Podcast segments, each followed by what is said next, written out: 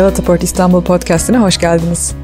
Tarih, kültür sanat, mimari, moda, gastronomi ve yaşamın içinden daha birçok konu üzerine keyifli sohbetler sizi bekliyor.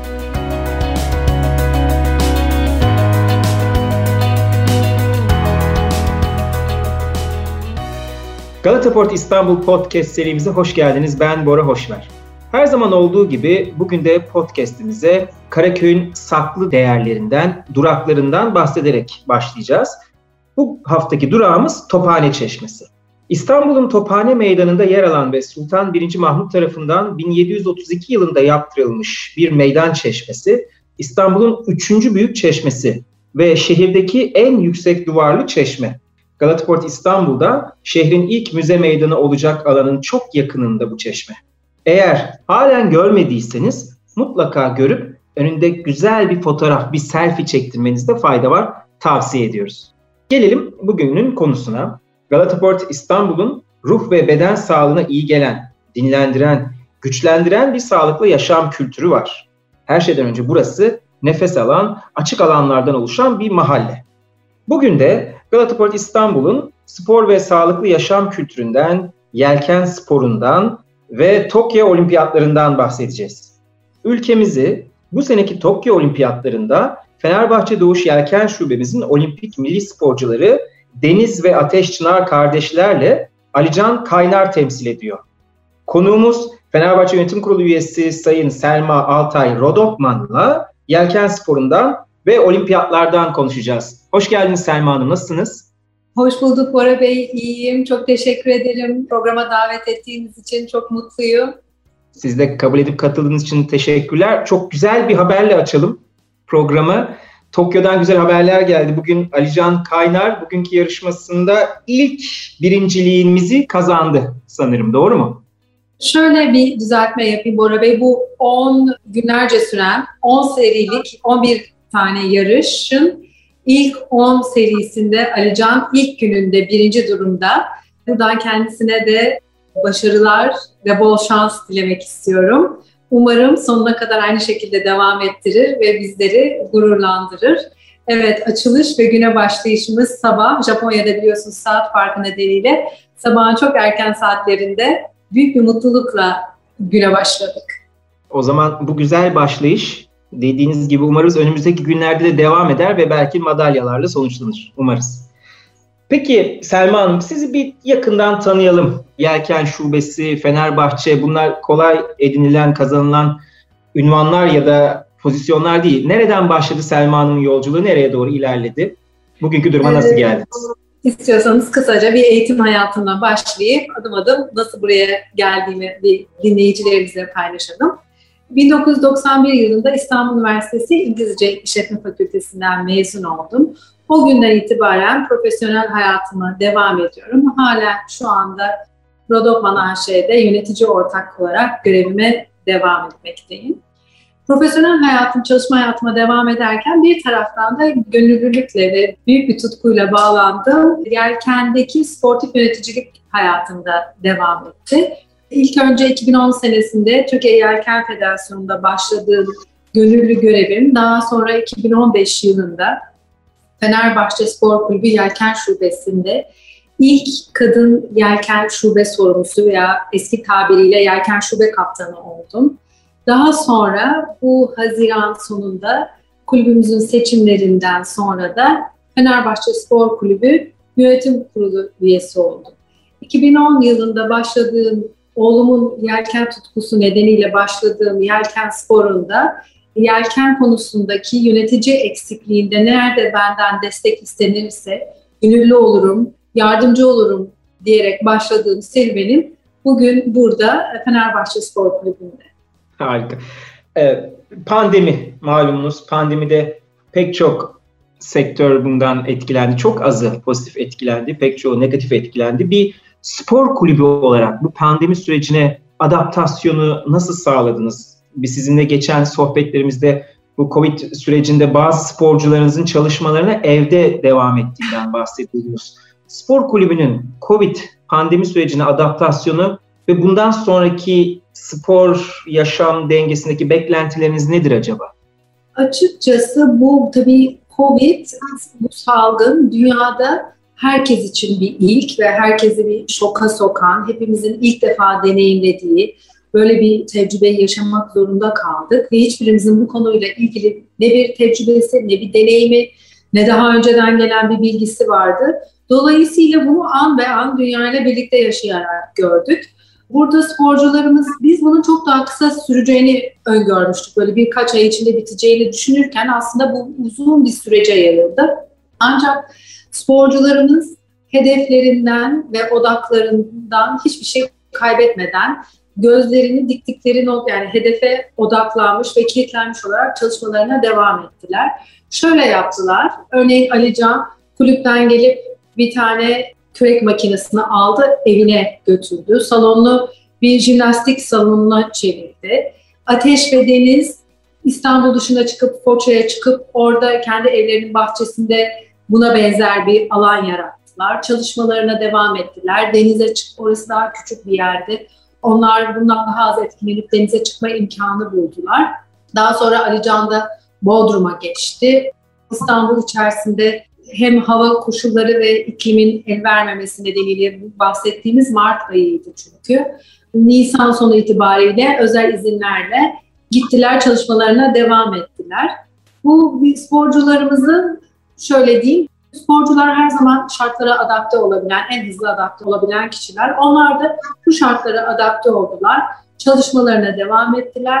Antrenörlerimizin ve spor psikologlarımızın desteğiyle bunu da en az hasarla ve zararla atlatma yoluna gittik. Ancak burada bir tek yurt dışı çalışmalarımızda biraz zorluk çektik. Çünkü orada yurt dışında çıkışlarımızın daha önce yapabileceğimizi düşünürken ancak Eylül ayında bakanlığımızın girişimiyle bir özel izin alarak İspanya'ya, önce Portekiz'e sonra İspanya'ya geçerek takım arkadaşlarıyla yarışabildiler. Çünkü yelkencilikte en önemli şey rakibiniz. Rakibiniz sizin aynı zamanda da en büyük dostunuz ve antrenman partneriniz. Onlar da uluslararası alandaki partnerlerine döndükleri andan itibaren kaldıkları yerden devam ettiler. Diğer bir taraftan bizim altyapı sporcularımız da var. Biz aslında orada da bunu bir fırsata çevirdik. Şöyle ki spor psikologumuz Arda Coşkun velilerimizle ve sporcularımızla online eğitimler yaptı. Daha önce velilerimiz yoğun çalışma hayatlarından kaynaklı zaman bulamazken hafta sonları bize buradan kendilerine de çok teşekkür etmek istiyorum.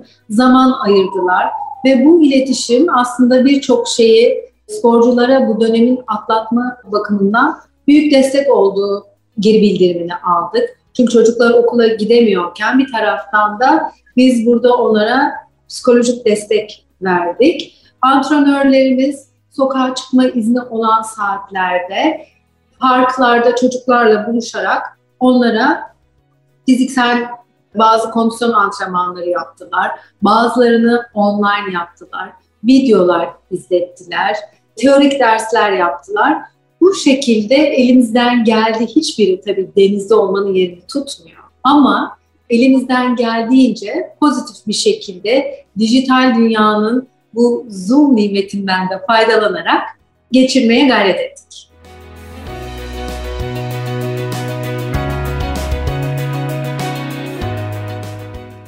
Bu pandemi sürecindeydi. Peki bir de olimpiyatlar özeline gelirsek, biraz önce dedik 4 gün oldu Tokyo olimpiyatları başlayalı ve Ali Can kardeşimiz bugün ilk yarışını birincilikle tamamladı ve burada yelken sporcularımız dünyanın en iyileri arasında bizi temsil ediyor. Bu büyük bir gurur ve onur. Ama her şeyde olduğu gibi bu seviyeye gelmek de çok zordur. Pandemi sürecindeki Yelken Spor Kulübü'nün adaptasyonundan bahsettiniz ama olimpiyatlar spesifik olduğunda farklı bir hazırlık süreci, zorluğu, faydası nasıl oldu bu olimpiyatlara hazırlık? Biraz bahseder misiniz? Olimpiyatlara genel hazırlıktan bahsediyorsunuz değil mi? Evet. Aslında bu süreç uzun, son derece detaylı bir planlama ve bir programla gerçekleşen bir süreç. Biz sadece bugün bunun en son basamağını görüyoruz. Göreve geldiğim 2015 yılında şubede bir genel değerlendirme yaptık. O dönem Doktor Martin Philip ve çok meşhur dünyaca ünlü İngiliz antrenör Dr. David Howlett'la beraber bir planlama yapıldı. Yani burada atılması gereken adımlar nereye 2020 olimpiyatlarına nasıl hazırlanabiliriz? Elimizdeki sporcular kimler? Bunun mali altyapısı nedir? Nasıl olur diye. Daha sonra 2016 ve burada şunun planı, programı, her şey gayet güzel ve detaylı bir şekilde hazırlandıktan sonra tabii ki en önemli şey sporda bunun mali altyapısının da bu planın ve 4 yıllık programın üzerine paralel olarak yerleştirilmesi. Çünkü eğer atletik planınız ve programınızla mali yapınız birbiriyle örtüşmezse bugüne kadar hep sporcularda gördüğümüz, antrenörler gördüğümüz bir sonraki sene ne olacak? Ne yapacağız? Bir hayat endişesi, bir korku, bir düşünce ve spora odaklanamama sorunu yaşıyoruz. O sırada bizim bu hayalimizle destekleyecek kişilerin araç kurumlarla ve bunun bir kurumsal sponsorlukla olması gerektiğini de biliyorduk. Çünkü daha önce biz Rodopman Arş olarak lazer takımına sponsor olmuştuk. Ancak böyle bireysel sponsorluklarının bir ileri adımda yeterli olmadığını gördük. Bunun yerine sağlam, kurumsal bir sponsorluğa ihtiyacımız vardı. Ve yollarımız Doğuş grubuyla kesişti. İyi ki de kesişmiş. Doğuş grubu yönetim kurulu başkanı Sayın Ferit Şahit'le görüşmemizde o da bu planı ve programı gördüğünde bunu destekleme kararı alındı ve zaten hayatımızın değişme ve dönüm noktası da Yelken Şubesi olarak bu diyebiliriz. Adım adım önce adımız Fenerbahçe Doğuş Yelken oldu. Türkiye'nin ilk defa bir olimpik hazırlık takımı olan kulübü olduk. Olimpik sporcularımızı ayrı bir programı içerisinde dizayn ettik. Uluslararası adı çok ünlü antrenörlerle, antrenman partnerleriyle çalışma imkanı buldular. Ve böylece Türkiye kent tarihinde bir ilke imza atılmış oldu. İlk önce 4 yıllık bir planlama olması, daha sonra da bu kadar kapsamlı spor dünyasının önde gelen isimlerinden ve adı bugün olimpiyatlara en fazla sporcu yollayan kulüp olarak anılan Fenerbahçe Spor Kulübü bünyesinde diğer tarafta da iş dünyasının önde gelen gruplarından Doğuş grubunun birlikteliği, bu işbirliği bizleri bugüne kadar getirdi.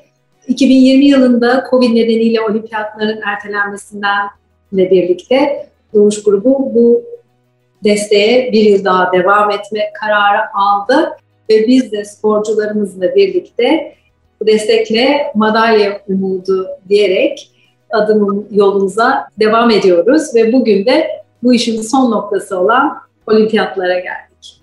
Peki umarız bu güçlü ve sağlam kurumsal sponsorluklar yelken sporunda artarak devam eder ve yelken sporu aynı bugün voleybolda olduğu gibi belki de sürekli başarılar elde edeceğimiz bir branş haline gelir. Tam bu noktadayken yelken sporu özelinde geçmiş yıllarla bugünleri kıyasladığımızda ve dünyadaki rakiplerimizle baktığımızda geleceği nasıl görüyorsunuz? Geçmişle geleceği kıyasladığımızda yelken sporu hakkında ne diyebiliriz? Bu sponsorlukla birlikte aslında şunu gördük ki doğru bir yapılanmayla başarı da geliyor. Sonuçta Yelken Şubesi'nde alınan bu destekle birlikte derecelerde istatistiksel olarak baktığımızda hemen arkasında dünya dördüncüsü, Avrupa beşincisi gibi dereceler üst üste gelmeye başladı. Yani bu başarı aslında bir çalışmanın ürünü ve meyvesi. Sonuçta Türkiye'nin çok başarılı sporcuları var. Yelkenci sayımız az olmakla birlikte nicelik olarak da nitelik olarak da çok yüksek yelken sporu dünya sıralamasında en üst yerlerde alıyor. Henüz Türkiye'de pek tabana yayılmamış bir spor branşı. Ancak biz bu olimpiyatlardan sonra belki de bunun tarihi bir dönüm noktası olabileceğini de inanıyoruz. Belki de buna aslında tanıklık ediyor olacağız hep beraber. Alican'ın bu bugünkü başarısı, iki tane birincilik alması ile birlikte herkes tabii bütün Türk seyircilerin gözü bu spora çevrilmiş oluyor takip ettiyseniz belki sizler de görmüşsünüzdür. Sporcularımızla ilgili NTV çok güzel bir belgesel hazırladı. Aslında onlar küçük sporcular için birer kahraman. Nasıl yetiştiler, nereden geldiler, ne oluyor kısmında önemli.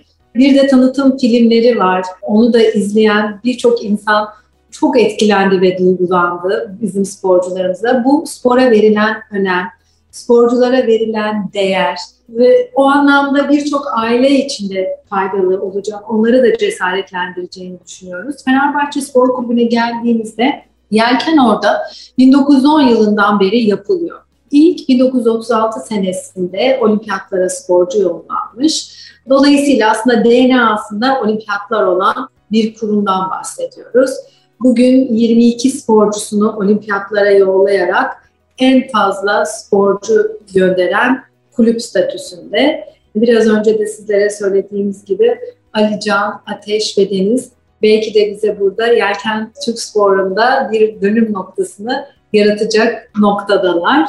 Dolayısıyla onların da buradan güzel haberlerini hep birlikte bekliyor olacağız. İnşallah.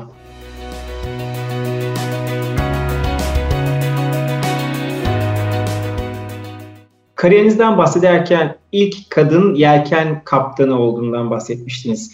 Bugüne geldiğimizde Fenerbahçe Kulübü'nün ve veya yelken branşındaki diğer spor kulüplerine de baktığımızda kadın ve kız çocuklarının fırsat eşitliği konusunda neler diyebilirsiniz?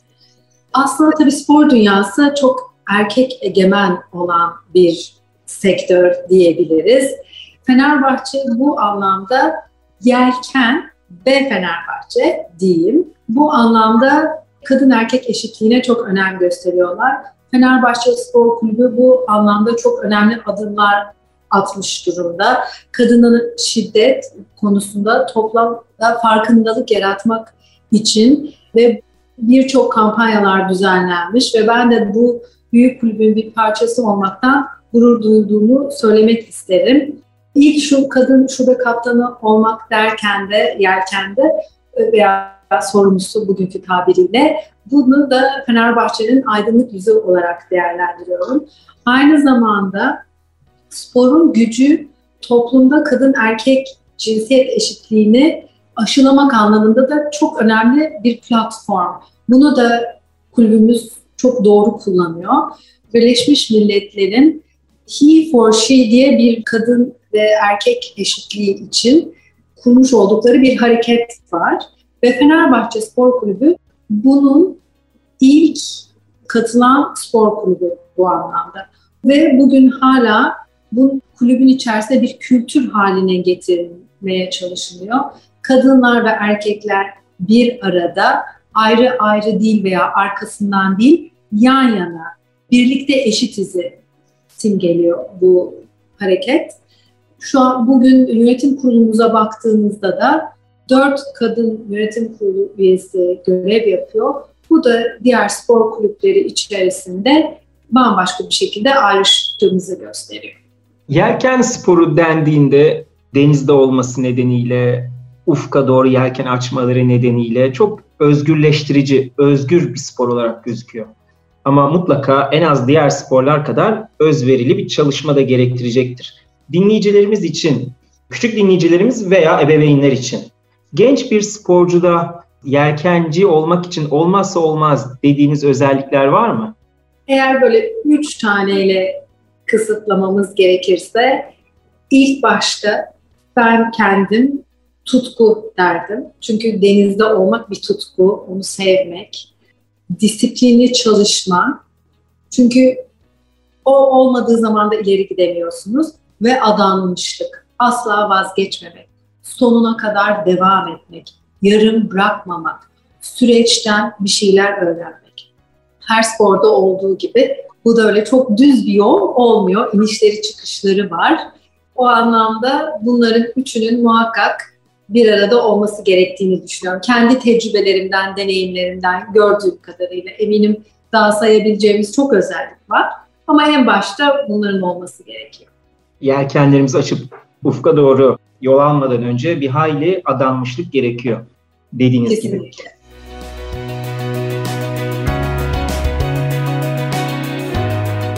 Geçen sene olduğu gibi biliyorsunuz dinleyicilerimize de haber vermiş olalım. Galata Port İstanbul bu yılda Cumhurbaşkanlığı Uluslararası Yat Yarışı'na ev sahipliği yapacak. İkincisi düzenlenecek ve Fenerbahçe Doğuş Yelken takımı da geçen sene olduğu gibi bu sene de orada yer alacak. Bu işbirliğinden, bu Cumhurbaşkanlığı uluslararası yat yarışlarının İstanbul'da, Galata Port İstanbul'da ve diğer İstanbul Boğaz kenarı ya da deniz kenarı bölgelerde de düzenlenmesinin sizce yelken sporuna katkısı nedir? Bir profesyonel sporcu olarak bununla ilgili duyduğunuz heyecanı bizimle paylaşır mısınız? Şöyle, geçtiğimiz yarışlarda da her adımda birebir sürecin içerisindeydim dediğiniz gibi. Yelken ülkemizin modern yapısının ve Galata Port'ta dünyaya açılan penceremiz. Her ikisi bir arada açıkçası çok kıymetli bir organizasyon oluyor. Bu organizasyon aynı zamanda ülkemizin marka değeri bakımından da çok değerli ve ona çok şeyler katan bir yarış. Çünkü hem görsellik açısından hem de iki kıtanın birleştiği bir alanda yapılması, eski şehirdeki manzaraların hepsinin böyle bir arada olmasından kaynaklanan çok ayrı bir değeri var. Bu bakımdan önemli bir organizasyon olduğunu düşünüyorum. Aynı zamanda dünyaya baktığımızda yelken yarışlarının çok markalaşmış, yıllarca süren, klasikleşmiş olan yelken yarışları var. 100 yıl, 70 yıl, 50 yıl ve bunların her birine baktığımızda onların içinde kurumsal sponsorlar ve diğer bir taraftan da devlet tarafından da sahiplenildiğini görüyorsunuz. Burada da yine bu yarışta da bunun en yüksek merci tarafından, Cumhurbaşkanlığı tarafından himaye edilmiş olması da buna tabii çok bambaşka bir önem atfediyor. Bu yarışın da ümidim yurt dışındaki örnekleri gibi her zaman yıllarca devam edecek çok başka ve farklı bir yarış olması, dünyada markalaşması o anlamda Türkiye'nin tanıtımı için de önemli bir adım olduğunu düşünüyorum. Biz de hemfikiriz sizinle. Pek çok podcast bölümümüzde bahsettiğimiz bir konu var. O da COVID-19 illetinin, pandeminin bazı konularda da tırnak içerisinde iyi geldiği, bazı konuları iyileştirdiği. Bunların başında belki de açık hava alanlarının şehre katılması sportif anlamda. Galataport İstanbul'da 200 yıldır kapalı olan bir sahil şeridini İstanbul halkına ve turistlere bir yürüyüş parkuru, gezinti alanı, hatta önündeki boğaz kısmı yelken sporu için uygun hale getiriyor. Bu anlamda sizce pandeminin etkisini geçtikten sonra dahi şehirdeki açık alanların spora katılması konusundaki öngörüleriniz nedir? Galataport İstanbul'un buna ne kadar katkı sağlayacağını bekliyorsunuz? Bu konuya aslında kendi bir gözlemimi paylaşmak istiyorum. Ben Anadolu yakasında oturuyorum ve önümüzde açık bir yürüyüş parkuru mevcut denizin kenarında. Covid sırasında hayatımda görmediğim kadar çok ve burada ben 20 küsur yıldır yaşıyorum. Hayatımda görmediğim kadar çok insanın yürüyüşe çıktığını, spor yaptığını, insanların bu açık alanı spor için kullandığını, bazıları grup antrenmanları yaptılar, bazıları yoga yaptılar, bazıları grup dersleri aldılar hocalarından, fitness yaptılar. Dolayısıyla sporun bu maalesef Covid çok büyük bir talihsizlik. Ancak birçok insanın spor hayatını ve açık havayı kullanması bakımından da işi bambaşka bir yere taşıdı. Ve ben bu dünyanın modern şehirlerindeki gördüğümüz spor yapan insanlar gibi aynısının burada yoğun bir şekilde yapıldığını kendi gözlerimle şahit oldum. Dolayısıyla sizin sorduğunuz soruyu desteklediğini düşünüyorum o anlamda. Çok teşekkürler. Harika bir sohbet oldu. Şimdi podcast'imizin oyuncaklı bir kısmına geçiyoruz. Size bir dakika vereceğiz ve bu bir dakika içerisinde beş tane küçük soruyu yine kısa cevaplarla yanıtlamanızı rica edeceğiz. Hazırsanız başlayalım. Peki hazır olduğunuzu varsayıyorum. Tamam başlayalım. Üç kelimeyle Selma Rodopman. Disiplinli, tutkulu, azimli. Kariyerinizde asla unutamadığınız bir an, bir nokta. 2012 Londra Olimpiyat Oyunları. Anlatabiliyor muyum yoksa sadece söyleyip geçiyor muyum? Bence bir dakikanızı tamamlayalım sonra dinleyelim ha, sizi. Okay. Bir sağlıklı yaşam ritüeliniz önerebileceğiniz. Pozitif bakış açısı, düzenli spor ve bol su içmek. Kariyeriniz boyunca ilham aldığınız, size ilham olan üç şey. Bir şeyleri sadece başarmak için değil, e, değer yaratmak, bir hikayeyi oluşturmak ve kendinizden bir şeyler katmak için çalışırsanız harikalar yaratabilirsiniz inancıyla diye düşünerek işlere başlıyorum. Tüm adımlarımı böyle atmaya gayret ediyorum. Müthiş. Son soru. Tokyo Olimpiyatlarında derece tahmininiz? Çok zor bir soru. Madalya umudumuz olarak çocuklarımız, sporcularımızı yolladık. Temennimiz madalya. İnşallah biz de aynı temennideyiz. Peki bir dakikalık yarışmamız bitti. Şimdi zaten sohbetimizin de sonuna geldik. Sizden son eklemek istediğiniz bir şey var mı diye soracaktım ki biraz önceki cevabınızı devamını merakla dinlemek isteriz. Merakla bekleriz. Buyurun. 2012 Londra Olimpiyat oyunlarında yelken kafile lider, e, şefiydim, yelken kafilesinin. Orada beni çok etkileyen bir şey oldu. Daha önce çeşitli yerlere sportif yelkenle ilgili organizasyonlarda bulmuştum. Ancak biz stadyuma giderken Türk bayrağını hemen arkasında Ateş, Deniz, Alican, Çağla ve Mustafa ile beraberdik. Dolayısıyla ben bütün sporcuları oradan itibaren tanıyorum. Çok da uzun yol yani 2010'dan beri bunlarla beraberiz. Girerken sağa sola bariyerler koymuşlar ve yol boyunca küçük küçük çocuklar yani 7 bile diyemeyeceğim 3 yaşından 70 yaşına kadar insanların yol boyunca bayrak salladıkları, bize hoş geldiniz ve spora duyulan tutku, inanç, o coşku asla ve asla hiçbir zaman unutamadım. Çünkü stadın içi zaten muhteşem oluyor. O şovlar bütün olimpiyatlarda var. Ama yol boyunca bizi yürütürken insanların evlerinden, civar kasabalardan gelip bizi orada karşılıyor olması. Havaalanında 70-80 yaşında gönüllülerin bizi bir yerlere götürüyor olması bu gerçekten hayatımda gördüğüm en muhteşem, en etkileyici anlardan bir tanesiydi. Spora duyulan coşku diyeyim ve o bilinç. Çok güzel tarif ediniz. Biz de sizi dinlerken o zamana ve o mekana gittik. Umarız İstanbul'da da ya da Türkiye'nin herhangi bir şehrinde, kasabasında, bölgesinde de en az bu kadar tutkulu, şevkli, heyecanlı bir spor organizasyonu yaşarız hep beraber. Çok teşekkür ediyoruz. Bugün Selma Rodopman'la Fenerbahçe Yönetim Kurulu üyesi Sayın Selma Altay Rodopman'la sohbet ettik. Kendisinin ilk kadın yelken şube kaptanı olduğundan, olimpiyatlara hazırlık sürecinden, mali altyapıyla planların birbiriyle örtüşmesi gerektiğinden, kurumsal sponsorluğun öneminden bahsettik. Çok teşekkür ediyoruz. Varsa kısa bir eklemenizi alalım. Yo, ben çok teşekkür ederim beni konuk ettiğiniz için. Tüm dinleyicilerimizi de saygı ve sevgiyle selamlıyorum. Teşekkürler. Sevgili dinleyiciler, umarız siz de en az bizler kadar keyif almışsınızdır. Sevgili dinleyiciler, Galata Port İstanbul podcast serimize devam edeceğiz. Yepyeni konuklarımızla farklı kültürler, farklı konular üzerine sohbet edeceğiz. Sizler de Galata Port podcast serimizi Spotify'dan veya Apple hesaplarımızdan dinleyebilirsiniz. Abone olabilirsiniz ve lütfen lütfen yorum yapın, yorum yapın ki biz de iyi yaşama giden yolda emin adımlarla ilerlemeye devam edelim. Galataport İstanbul'u Galataport İstanbul Instagram hesabımızdan da takip edebilirsiniz. Dinlediğiniz için çok teşekkürler, sevgiler.